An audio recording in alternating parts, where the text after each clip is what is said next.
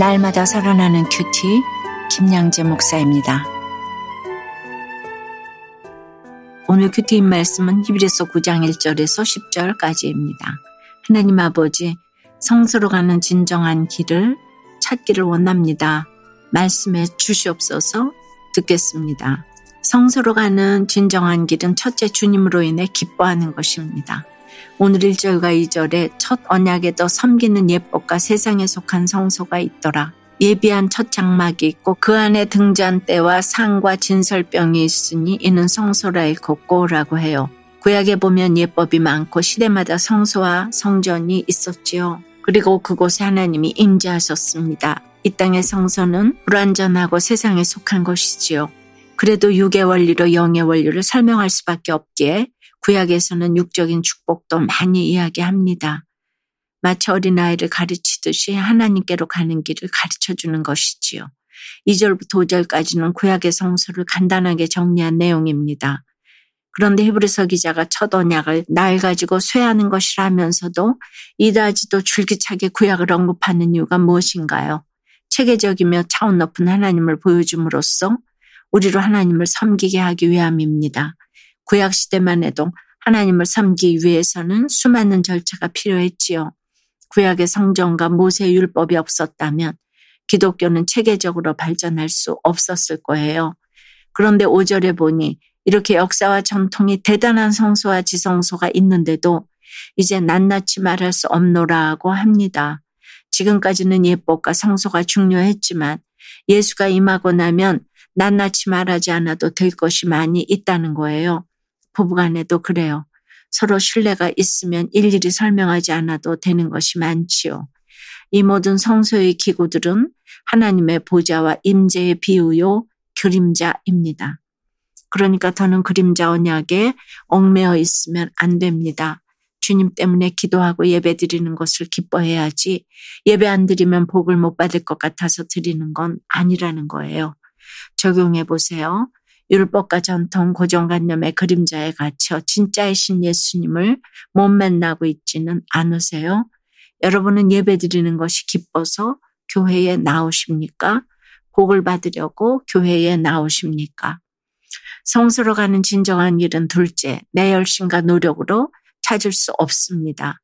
6절과 7절에 이 모든 것을 이같이 예비하였으니 제사장들이 항상 첫 장막에 들어가 섬기는 예식을 행하고 오직 둘째 장막은 대제사장이 홀로 1년에 한 번 들어가되 자기와 백성의 허물을 위하여 드리는 피 없이는 아니하나니라고 해요. 대제사장이 홀로 1년에 한 번씩 피를 가지고 들어가기 위해서는 날마다 첫 장막에 들어가서 섬기는 예식이 중요합니다. 우리도 그렇습니다. 부흥에 한 번 와서 은혜 받는다고 끝이 아니지요. 그 은혜가 유지되려면 날마다의 큐티와 기도가 있어야 해요. 그렇지 않으면 유지도 안 되고 일상에서 기쁨도 누리기 힘들지요. 그리고 8절에 성령이 이로써 보이신 것은 첫 장막에 서 있을 동안에는 성소에 들어가는 길이 아직 나타나지 아니한 것이라고 합니다. 이 모든 성소를 통해 보인 것은 진정한 성소로 가는 길이 아니라는 겁니다. 누구보다 열심히 살고 자녀 교육도 열심히 시켰는데 아, 이게 다가 아니구나 느끼는 날이 오게 된다는 거예요. 하지만 이렇게 열심히 사는 것이 다가 아님을 아는 것이 축복입니다. 아무리 열심히 살아도 그 안에 예수가 없으면 다 소용없기 때문이에요. 그런데 이걸 알려면 열심히 좀 살아봐야겠지요. 열심히 안 살아본 사람은 그조차 모르기 때문에 우리가 열심히 살 필요도 있습니다. 적용 질문입니다. 날마다의 큐티와 기도로 받은 은혜를 잘 유지하고 있습니까? 열심히 살아봤는데 되는 일이 없다고 생각한 적은 없으세요? 억지 사과로는 마음속까지 깨끗하게 할 수 없다는 것을 깨닫고 동네 동생에게 진심을 담아 사과하겠다는 한 초등학생의 어린이 큐티인 묵상 간증이에요. 우리 동네의 여섯 살 남자아이는 늘 제게 야, 너 라고 반말을 해요. 얼마 전에도 저를 형이라 부르지 않고 야 라고 반말을 했어요. 저는 화가 나서 그 아이의 팔을 꽉 붙잡았지요. 그런데 그 동생은 울음을 터뜨리더니 제가 자신을 때렸다고 하면서 다른 어린께 가서 일렀어요. 이 상황을 지켜보시던 엄마는 제게 동생이 아직 어려서 잘 몰라서 그런 거야. 그러니 내가 먼저 사과하렴이라고 말씀하셨어요. 그래서 억지로 그 동생에게 사과했지요. 하지만 오늘 구절 말씀을 보고 이런 억지 사과로는 제 마음속까지 깨끗하게 할 수 없다는 걸 깨닫고 회개가 되었어요. 저의 적용은 그 동생에게 진심을 담아 미안하다고 사과할게요 입니다. 다음은 온 가족이 날마다 함께 하나님 말씀을 듣고 마음이 깨끗해지면 좋겠다는 6살 어린이의 새싹 큐티인 묵상 간증이에요. 저는 엄마랑 형들과 큐티하는 시간이 참 좋아요. 하지만 엄마가 바쁘시다 보니 온 가족이 함께 큐티하기가 어려워요. 엄마는 늘 이것만 하고 큐티하자고 하시지만 그 말을 지키지 못하시는 날이 더 많아요. 주일에 교회에 가면 선생님들이 이번 주는 며칠이나 큐티했니? 라고 물으세요.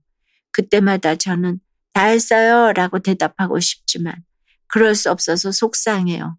오늘 구절 말씀에 예물과 제사로는 우리 마음속까지 깨끗하게 할 수 없다고 하시는데 우리 가족이 날마다 함께 하나님의 말씀을 듣고 마음이 깨끗해지면 참 좋겠어요. 저의 적용은 날마다 잊지 않고 엄마께 같이 큐티해요 라고 말할게요 입니다. 이렇게 큐티하는 것을 좋아하고 그 시간만 기다리는 아이들이 있네요.